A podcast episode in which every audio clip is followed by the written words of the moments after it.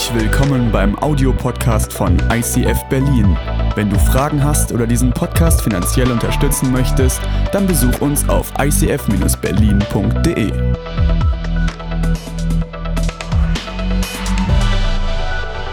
Jesus hat immer ganz viele Gleichnisse erzählt, um den Menschen zu erklären, wie Gott ist und wie der Mensch ist und wie die Welt so tickt. Und ich nehme mir ein Beispiel an Jesus und habe ganz viele schöne einzelne Vergleiche dabei die ich euch zeigen werde. Und die werden sich hoffentlich alle zusammenfügen. Das erste gleich, äh, das erste Bild sozusagen, das die erste, der erste Gedanke ist äh, eine Geschichte aus meinem eigenen Leben. Ich war eine Zeit lang so ein Outdoor-Mensch, damit bin ich fast groß geworden. Ich, mit meinen Eltern waren viel draußen, wir waren auf einem See, wir sind gesegelt, wir haben uns von Fischen und Pilzen ernährt und ja, und alles, was irgendwie mit, mit Natur zu tun hatte, hatte eine Faszination. Auch wie Naturvölker sich bewegten. Und manchmal habe ich einiges ausprobiert von dem, was die ausprobiert haben oder wovon die gelebt haben. Und eins davon war Bumerang. Ich wollte immer einen Bumerang werfen können und mein Vater, der konnte das, der hatte trainiert, der hatte sich verschiedene gekauft und, und ich weiß noch, er hat mir diese Geschichte erzählt, wie, wie er seinen Bumerang, der hat den irgendwie geworfen und geworfen und es hat ihm so Spaß gemacht, dass der nicht mehr aufgehört hat und abends guckte er sich die Hand an und sah, er hat sie sich blutig geworfen, weil immer diese Kante von dem Bumerang und ich als kleiner Sohn stand daneben, war fasziniert. Wir waren auf dieser großen Wiese und ich hatte diesen kleinen Bumerang und, und ich habe auch trainiert und, und geübt. Und das Ding, das kam nicht zurück. Und irgendwann hatte ich es geschafft und er kam zurück. Aber, aber vielleicht auch nur deswegen, weil es so ein kleiner Bumerang war und weil es vielleicht windstill war. Und dann habe ich, hab ich die größeren Bumerang mit einer anderen Wurfcharakteristik. Ich hatte einen Keulenbumerang, der ist erstmal weit nach vorne geflogen. Dann hat er eine recht enge Kurve gemacht und dann kam er wieder zurück. Und irgendwann habe ich mir einen Bumerang gekauft, der hatte an den, an den Flügelenden kleine äh, Metallgewichte, kleine Platten drin. Und wenn das Ding sich gedreht hat, das hat so, wuh, wuh, das war Helikopter. Das war einfach, dieses Ding ist geflogen, das war äh, das war Wahnsinn. Aber ich habe den nicht von Anfang an werfen können. Der hat nicht geklappt, hat nicht geklappt. Und irgendwann fiel mir dieser Satz ein von meinem Vater, der daneben stand bei meinen ersten Versuchen und der hat gesagt, Micha, wenn du Bumerang wirfst, achte auf den Wind. Von wo kommt der? Wie musst du, in welche, in welche Schräglage musst du ihn stellen, damit der richtig kommt? Und ich habe gemerkt, ich muss mich in eine Richtung ausrichten, damit ich muss, ich muss warten, bis, bis der Wind gleichmäßig aus einer Richtung kommt und der vereinfacht mir das. Der, der, der Bumerang kommt zurück. Ja, das ist schon cool. Ich, ich habe noch mehr solche Vergleiche. Ein Vergleich über Richtung, ne? der Wind, aus welcher Richtung kommt er. Ich habe hier, äh, weil es sich so richtig gehört, so total outdoor-mäßig. Ich habe hier eine kleine Schale mit einem selbstgebauten ähm, Kompass. Ja? Selbstgebaut, wie soll es auch anders sein? Und äh, er besteht praktisch nur aus einer kleinen Wasseroberfläche, einem Stück Styropor, irgendwas, was schwebt, ja, was im Wasser schwimmt, und einer, einer Büroklammer. Die habe ich vorher so ein bisschen über den, ist wie damals im Physikunterricht, oder? Die habe ich so ein bisschen über den Magneten gezogen, dass sie so ein bisschen magnetisch ist. Ähm, kannst du mal kommen, Lisa? Du, du musst dir das mal genauer angucken hier von der Seite. Da sieht man das richtig gut.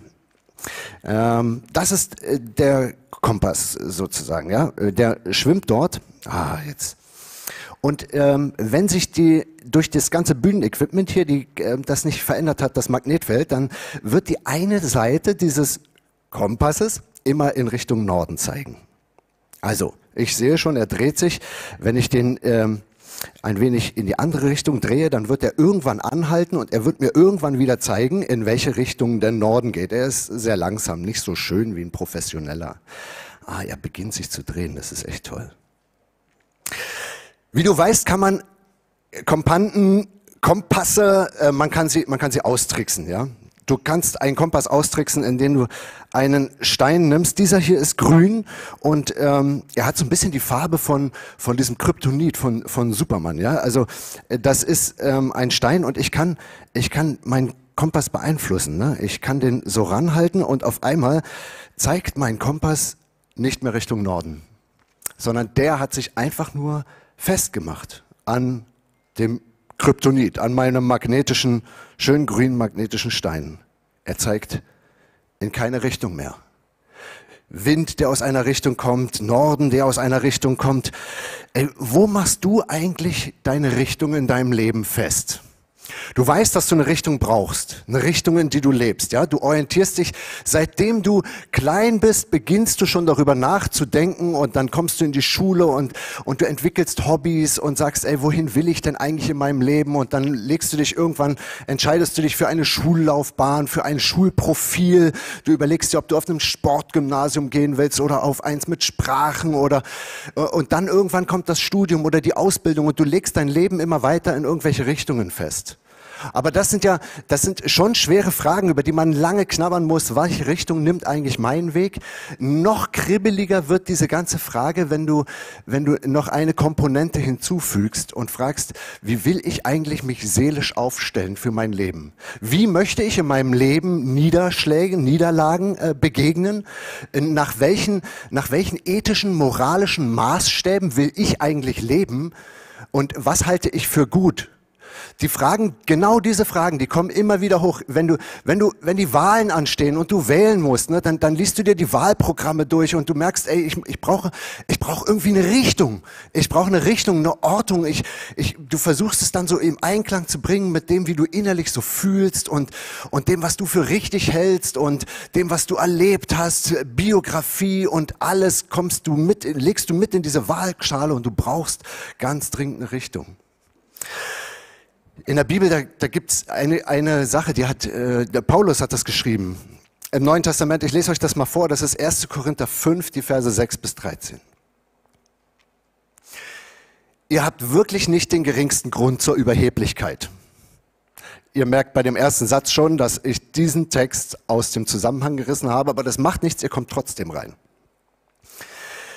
Ihr habt wirklich nicht den geringsten Grund zur Überheblichkeit. Wisst ihr nicht, dass schon ein wenig Sauerteig genügt, um den ganzen Teig zu durchsäuern?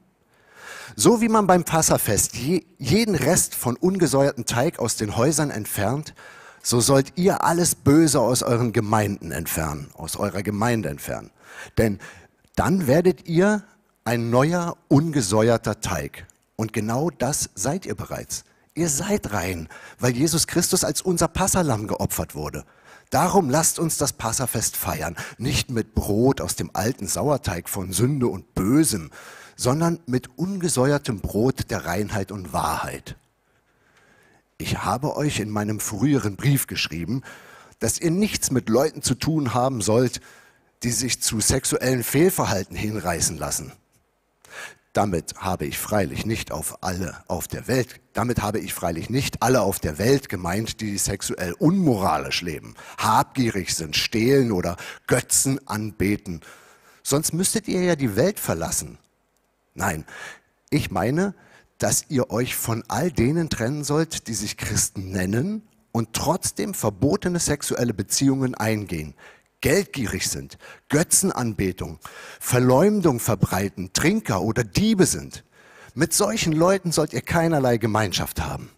Es ist nicht unsere Aufgabe, Leute zu verurteilen, die nicht zur Gemeinde gehören. Das wird Gott tun.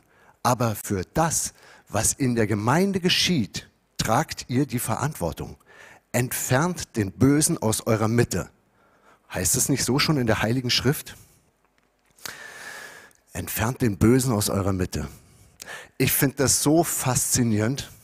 Eine Richtung geben und Paulus redet hier von einer Richtung. Er sagt, Leute, ey, wenn ihr, wenn ihr Christen seid, dann bitte benehmt euch wie Christen. Das ist, was ihr hier gelesen habt, das ist die, die äh, das ist die Moralkeule, ja aber nicht ohne Grund, nicht irgendeine Keule, sondern er, er sagt, ey, ihr, ihr, kennt ja, ihr kennt ja dieses ganze Problem, ne? Du lernst jemanden kennen und der ist Christ und er sagt, er hat seinem Leben eine Richtung gegeben, wie so ein Kompass, ne? Oder wie der Wind, in den du den Bumerang werfst. Der hat seinem Leben eine Richtung gegeben und seine Richtung heißt Jesus. Seine Richtung heißt Gott. So.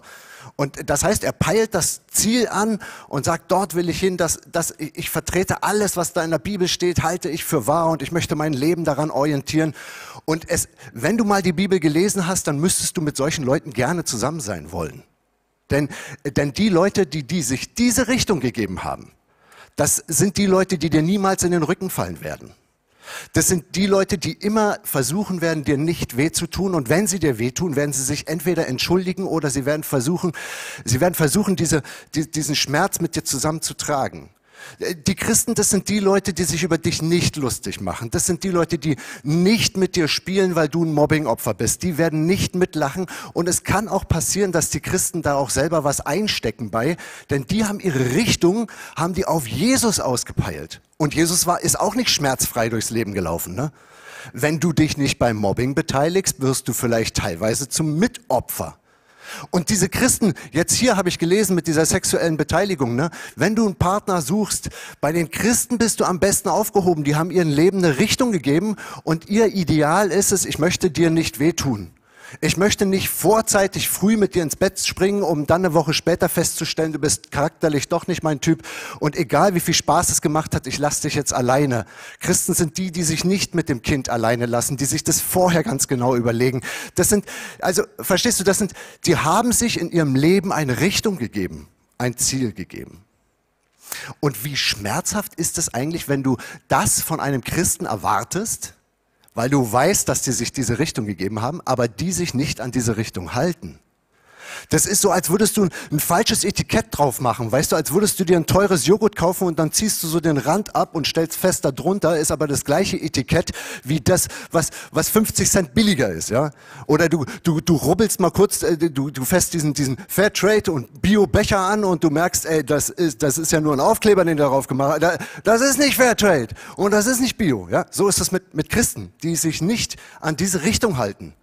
Und man merkt, wie viel Vertrauen das kostet, wie viele Menschen teilweise sich den Christen so den Rücken zudrehen und sagen, weißt du was, auf deiner Fahne steht was, was du in deinem Leben nicht durchsetzt und das kotzt mich an und deswegen drehe ich dir den Rücken zu. Und das tut uns Christen total weh. Das besudelt manchmal unsere Kirchen, weil wir auf den Lippen etwas anderes haben als das, was wir leben. Und wir leiden selber darunter, aber wir versuchen es wenigstens. Wir versuchen es. Und manchmal, manchmal, wenn ich Christen sehe, die versuchen danach zu leben, äh, dann gibt's ja die einen, die das irgendwie so, so, die vertreten das Christsein als so ein bisschen so eine Weltanschauung und sagen, das ist schon cool, was die Christen über die Welt ausgelöst haben. Ja, es gibt auch die schwarzen Seiten, die dunklen Seiten. Ja, es gibt die Kreuzzüge. Ja, es gibt die Kirchenskandale. Ja, aber die große Linie, das, was Jesus gesagt hat und was da in der Bibel steht, also die ist ziemlich cool. Und dann kommen die Leute wegen dieser Überzeugung wie so eine Weltanschauung. Dann kommen sie in die Kirche, hören einen Pastor wie mich oder Stefan oder andere oder wen auch immer, ja. Sie hören dem zu und sagen, Mensch, ey, die reden aber noch viel mehr als von irgendeiner Art und Weise sich moralisch und ethisch korrekt zu verhalten. Die reden davon etwas, was einem irgendwie die Kraft gibt, so diese Momente, in denen die Moral und die Ethik einer christlichen Anschauung auf die Probe gestellt werden. Die schenken, die, die, die Christen, die reden von, von irgendeiner Kraft, die mir dabei hilft, in dem Moment, in dem ich am liebsten alle belügen würde, in dem ich am liebsten meinen, meinen, meinen besten Freunden sagen würde, was sie für eine Idioten sind, weil ich sie nicht mehr aushalte. Ich möchte sie wehtun, ich möchte meine Steuer hinterziehen, ich möchte, weißt du, so, so dieser, dieses Tier in dir drin, was immer wieder aufwacht, was du, wo du merkst, ey, das ist eigentlich nicht gut. Und die Christen, die reden von etwas, was stärker ist als dieses Tier und was, was dir helfen kann, was, ja, das Christsein. Und spätestens, wenn du da an diesem Punkt angekommen bist, dann merkst du, dass das Christsein mehr ist als eine Weltanschauung. Es ist mehr als ein Gedankengebäude. Denn dieses Gedankengebäude der Christen lebt von jemandem, von einem, von einem, der in dein Leben kommt und dir sagt, ich mache alles neu. Wenn ich in dein Leben komme, hat Jesus gesagt, ne, du kannst mit mir leben. Ich gebe dir mich selbst in Form von Heiliger Geist. Ja, und das haben tausend Christen erlebt. Und da mache mach ich schon einen Unterschied. Ne? Die, die Christen, die das als Weltbild sehen und die, die das tatsächlich erleben, die sagen, ey, ich habe ich hab sowas wie Heiligen Geist. Und ich merke, wenn ich an Grenzsituationen komme, dann bekomme ich eine Power und die fühlt sich tatsächlich so an wie aus dem Himmel. Die, das ist wie Rückenwind. Das ist, weißt du, das ist mehr als eine gedankliche Richtung, wo du dich mit mit einem Kompass oder mit einem Bumerang in eine bestimmte Richtung stellst, sondern das ist wie etwas Magisches, was dir dann antwortet was auf einmal da ist, eine tatsächliche, ein, ein tatsächlich, eine kosmische Energie, die tatsächlich auf dich zukommt, ansprechbar ist, mit der du diskutieren kannst. Das ist nicht eine Macke, das ist keine Persönlichkeitsspaltung, sondern einfach ein spirituelles Erlebnis, was, was sich durch die ganze Welt zieht und auch, auch so so vorhanden ist, dass selbst, selbst, selbst über die Christen hinaus wissen Menschen, es gibt mehr auf dieser Welt als das, was du siehst. Okay, und in der Bibelstelle, die ich euch vorgelesen habe, da geht es genau um dieses Christsein. Um dieses Christsein, dass wenn du weißt, dass ein Heiliger Geist in deinem Leben wirksam ist, und du merkst, okay, der ist irgendwie wirksam. Ich, ich taste mich so ran, so Stück für Stück taste ich mich in diese Richtung, dass ich, dass ich versuche, das Christsein mehr zu erleben als eine Weltanschauung sondern dass ich so die, die Finger in die christliche Steckdose stecke und sage, okay, und jetzt, jetzt möchte ich, ich möchte, dass es, dass es bebt und dass ich durch seine Energie lebe und dass ich tatsächlich, dass das nicht nur ein Lippenbekenntnis ist, dass ich anders bin, sondern dass ich tatsächlich sowas wie eine neue Kreatur bin, eine neue Schöpfung, dass, dass ich zwar so aussehe wie früher, aber dass die Leute merken, in mir immer ist die Kraft der Ewigkeit, der Kraft des Himmels.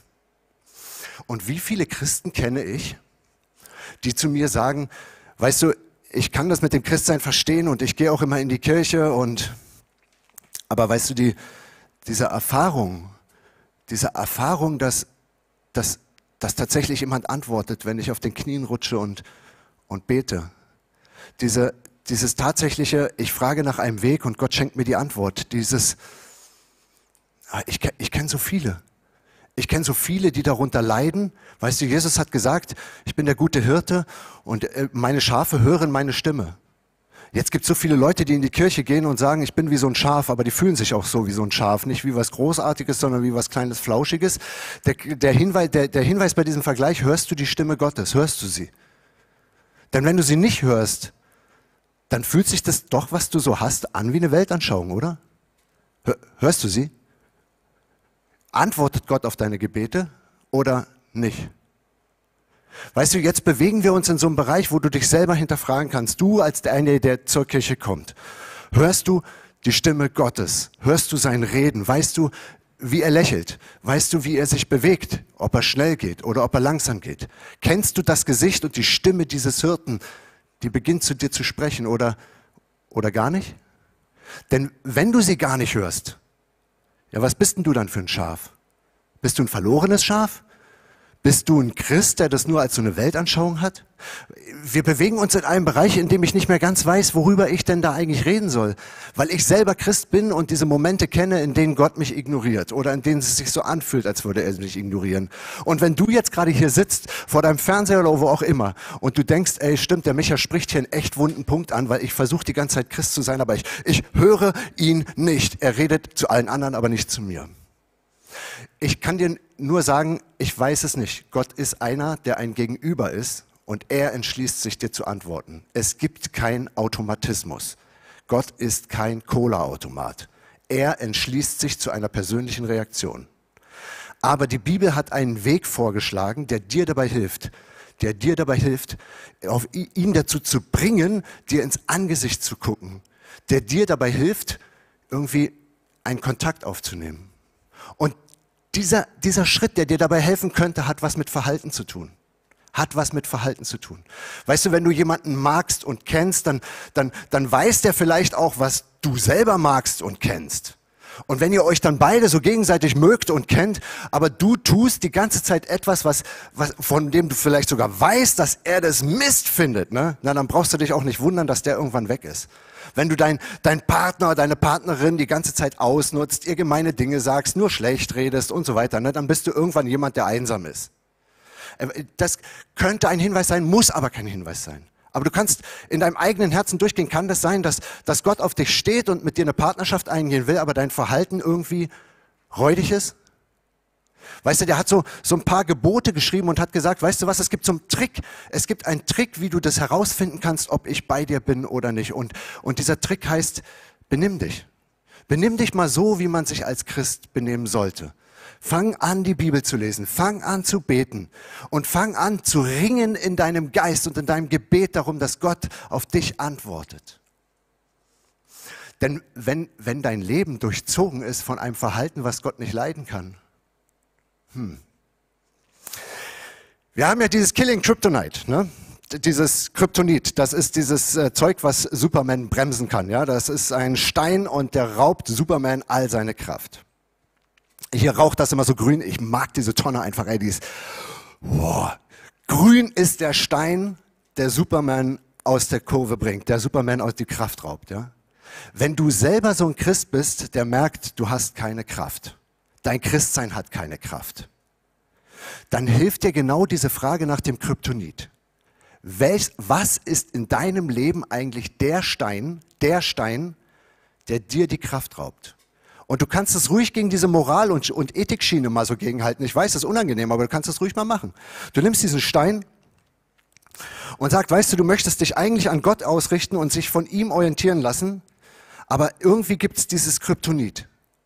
Du weißt, dass es gibt so Verhaltensweisen, die sind dir zu eigen, die, sind, die gehören mit zu dir, weil du sie schon immer so gepflegt hast. Aber was ist, wenn die Gott nicht gefallen? Und was ist, wenn du so gar nicht bestehen kannst vor ihm? Wenn, wenn, wenn du so dastehst und er sagt, ey komm, Alter, ey, du, du trägst auf den Lippen Wörter und du nimmst dich selber nicht ernst und du bist einer, weißt du, deine Richtung, du sagst, du bist irgendwie Christ, du hast deinem Leben eine Richtung gegeben, aber weißt du, wer dir eigentlich in Wirklichkeit die Richtung gibt? Die Richtung gibt dir was ganz anderes. Die Richtung gibt dir irgendein Magnet. Du lässt dich ständig anziehen von irgendwelchen Frauen, die nicht dir gehören. Du guckst ihnen nur noch hinterher.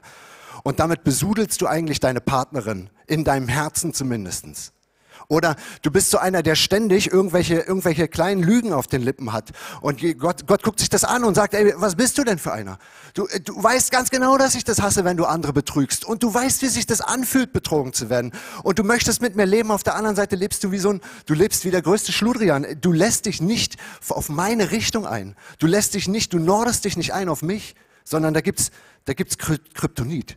Da gibt's so Steine in deinem Leben, grüne Steine, und die sind so faszinierend, dass du immer, wenn du an Gott glaubst und dann läuft dann eine halbnackte Frau lang, dass du dann auf einmal wegguckst und sagst, wow. Und du wachst erst wieder auf, wenn deine Freundin dir mit der Handfläche auf den Hinterkopf haut und sagt, ey, das ist schon zum zehnten Mal passiert, du Sau. Weißt du? Kryptonit.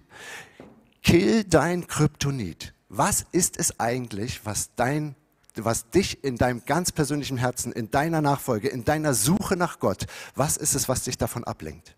Vielleicht ist es wirklich der Sex, ne? Ich habe den angesprochen, weil der zweimal an der Bibelstelle vorkommt. Vielleicht ist es bei dir dein Geld. Vielleicht ist es deine Lästerei. Gott kann es überhaupt nicht leiden, wenn du lästerst.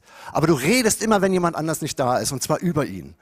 Und du, du, merkst, dass es total bescheuert ist, wenn dir das passiert, wenn du da als Opfer da bist. Aber, aber du selber, immer wieder ist es so ein Kryptoniert. Du, du hast dich ausgerichtet auf Gott, aber in dem Moment, wo das passiert, wo du hörst schon, du hörst schon, oh, sie reden über jemanden, na, der, der ist ja gar nicht da. Dann auf einmal drehst du dich zu dem Stein, zu der grünen Wolke und sagst, okay, das schwächt mich zwar, das nimmt mir meine Superkraft. Ich habe dann irgendwie nichts mehr von dem Heiligen Geist, aber es ist so wahnsinnig verlockend. Und dann bist du da und auf einmal erlebst du nicht mehr, hörst seine Stimme nicht mehr, erlebst keine Wunder mehr, du bist so ein richtig, so ein richtig, irgendwie nur noch, was bist du denn dann eigentlich? Was bist du? Wie so ein verlorener Sohn vielleicht? Ich habe euch diese Bibelstelle ja mehrmals, also einmal habe ich sie vorgelesen, ich möchte euch noch etwas erzählen aus dieser Bibelstelle, weil wenn man die liest, dann stolpert man kurz. Hier geht es nämlich ums Passalam. Ich habe es nur ganz kurz drüber gelesen, aber da, da steht was von Passalam. Hörst sie noch mal zu. Ihr habt wirklich nicht den geringsten Grund zur Überheblichkeit. Wisst ihr nicht, dass schon ein wenig Sauerteig genügt, um den ganzen Teig zu durchsäuern? Sauerteig, ja, das ist eine bestimmte Art von Teig. Wenn du nur ein ganz bisschen von diesem Sauerteig nimmst und ihn in einen ungesäuerten Teig hineinfügst, dann verbreitet sich das Zeug in einer Geschwindigkeit. Also das ist was, was du nie wieder aus dem Teig rauskriegst. Das ist ja, ein wenig Sauerteig macht den ganzen Teig kaputt. Ne? So wie bei dem ähm, Moment, wisst ihr nicht, dass schon ein wenig Sauerteig genügt, um den ganzen Teig zu durchsäuern? So wie man beim Passafest jeden Rest von ungesäuertem Teig aus den Häusern entfernt, so sollt ihr alles Böse aus euren Gemeinden entfernen. Dann werdet ihr ein neuer, ungesäuerter Teig. Und genau das seid ihr doch bereits. Ihr seid rein, weil Jesus Christus als unser Passalam geopfert wurde. Darum Lasst uns das Passafest feiern, nicht mit Brot aus dem alten Sauerteig von Sünde und Bösen, sondern mit ungesäuertem Brot der Reinheit und Wahrhaftigkeit. Reinheit und Wahrhaftigkeit. Wenn du jetzt meine, meine ganze Geschichte, die ich dir erzählt habe, wenn du das so hörst, ne, Reinheit und, und du möchtest, du möchtest rein sein, weil Reinheit was Schönes ist, es glänzt und es ist sauber und, und äh, verteilt keine Krankheiten und rein, ne? Und du merkst, aber ich bin, ich bin so ein komischer Christ. Ich habe gigantisch viel Kryptonit in meinem Leben. Ich werde die ganze Zeit abgelenkt von meiner Spielesucht, von meiner, von meiner Sexsucht, von meiner Lügensucht, von meiner Lästersucht. Wie kriegst du das hin, dass Gott dich wieder anguckt. Wie kriegst du das hin, dass du dich ausrichten kannst, dass du deinen Kompass hinhältst und sagst, Gott, Gott, ich, ich suche dich und dass du dann aufhörst, auf, auf alles Grüne zu gucken in deinem Leben, sondern nur noch in diese eine Richtung und, und versuchst, dich dorthin zu bewegen und von, von seiner Kraft zu leben. Weißt du, äh, wenn du das ganze Ding mit den Sünden, ja, Lästerung und Lügen und sexuell und, und was da alles gibt, wenn du das so alles auflistest, ne, dann ist das ja das, was, was Gott nicht gefällt. Dann ist das ja das, was, was dich von Gott trennt. Und wenn du Sünde bis zum Schluss denkst, dann merkst du, dass Sünde eigentlich immer etwas ist, was das Leben korrumpiert. Du kennst diese Momente in deinem Leben, wo du weißt, da bist du so, so bergab gerutscht und, das, und du, du, bist nicht mehr, du bist nicht mehr das, was du mal warst. Das war so ein Erlebnis und das hat dich so tief geprägt. Die Misshandlung deiner Eltern, das waren, das waren so kleine Momente, die haben dich irgendwie so fies verkrümmt und du bist nie wieder der gleiche geworden. Ja, du, du bist so ein, so ein, ah, das, du, du schaffst es nicht mehr von alleine dein Leben auszurichten, weil du so, eine, so, eine, so, so, Bereiche hast, die kannst du nicht mehr offenlegen, ohne dass es blutet, ohne dass du einen Teil von dir hergibst. Du, du kannst das nicht und du merkst, das ist ein so ein Ding, was in deinem Leben passiert ist, Sünde, die du selber gemacht hast oder an dir geschehen ist und du kannst sie nicht ausradieren aus deinem Leben. Sie formt dich, sie formt deinen Charakter, sie formt dein Erleben, sie hat eine unglaubliche Macht. Und wenn du diese Wirkung von Sünde immer weiter in deinem Leben denkst, immer weiter, dann merkst du, bei manchmal hat das so eine, so eine steigende Funktion, manchmal ist es eine Exponentialfunktion und, und zum Schluss endet es immer beim Tod. Es endet immer beim Tod. Weißt du, diese Lügen, die, du über, dich, über, die, über, die über dir ergossen wurden und du den irgendwann angefangen hast zu glauben, die Lügen, die du selber ausgesprochen hast und die zu deiner Wirklichkeit geworden sind. Und jedes Mal schneidest du ein Stück von deinem wahren Leben ab und du gibst dich diesem Kryptonit hin und merkst gar nicht, wie du schleichend stirbst. Dieses Sterben. Jesus sagt, er ist das Passalam. Er ist, er ist derjenige, der für die Folgen deiner Sünde stirbt. Und das kriegst du in deinem Kopf vielleicht gar nicht hin. Und das sind auch seit 2000 Jahren kriegen die das Leute in dem Kopf gar nicht hin. Sie kriegen es aber in ihrem Herzen hin. Okay, wir haben diese, diese Symbole, ne? diese, diese wunderschönen Symbole. Du hast dieses Herz und, und diesen Anker und die Richtungswechsel und, und das Kreuz. Und ich bitte dich darum, dass du heute, wenn du merkst, ey, die Stimme Gottes ist bei dir echt selten. Und ja, dein Kryptonit, das ist so ein, so ein grüner Klumpen in deinem Leben und, und der hindert dich daran, frei und richtig zu leben, weil du irgendwie in Sünde verstrickt und so... Äh, Weißt du, äh, dann wird es Zeit, diese Liebe, wo, wo, wo Gott gesagt hat, ey, ich bin das Opferlamm. Ich, ich, nehm, ich sterbe dafür, dass du richtig leben kannst. Ich nehme das jetzt. Du kannst es nicht mit deinem Verstand kapieren, aber mit deinem Herzen. Und dann, und dann nimmst du das. Und mit deinem Herzen, du nimmst sein Herz auf und es schlägt in dir. Und du, du beginnst deine Lebensrichtung zu ändern. Du peilst das neu an und sagst, da ist mein Gott, da ist mein Norden, da will ich hin. Und dann, und dann guckst du weg bei dem Kryptonit. Und du machst dich fest mit so einem Anker bei ihm, weil, damit du nicht mehr abdriftest, damit dein Kompass auf dem Meer dich nicht alleine lässt und ah, du, du willst zu ihm und du gehörst zu ihm. Denn er starb für dich am Kreuz. Ich bete, Jesus Christus, ich danke dir dafür, dass du uns eine Richtung gibst. Und ich bitte dich um dieses Wunder, was so groß ist, dass wir nur unverschämt darum bitten können. Ganz unverschämt stehe ich hier und, und ich bitte dich, dass du dich bei den Leuten meldest, die keine Stimme von dir hören ich bitte dich, dass du den Menschen ein kleines Fünkchen Ewigkeit, ein kleines Fünkchen deiner Kraft zeigst, die das jetzt brauchen, weil sie merken, ihr Kryptonit hat bereits ihre Ehe und ihr Arbeitsverhältnis getrennt und in Wirklichkeit sich auch von sich selbst getrennt. Ich bitte dich, dass du zusammenfügst, was getrennt ist, dass du aufbaust, was kaputt gegangen ist und dass du uns zu reinen, guten Menschen macht, in deren, man, in deren Umgebung man wirklich einfach gerne ist. Amen.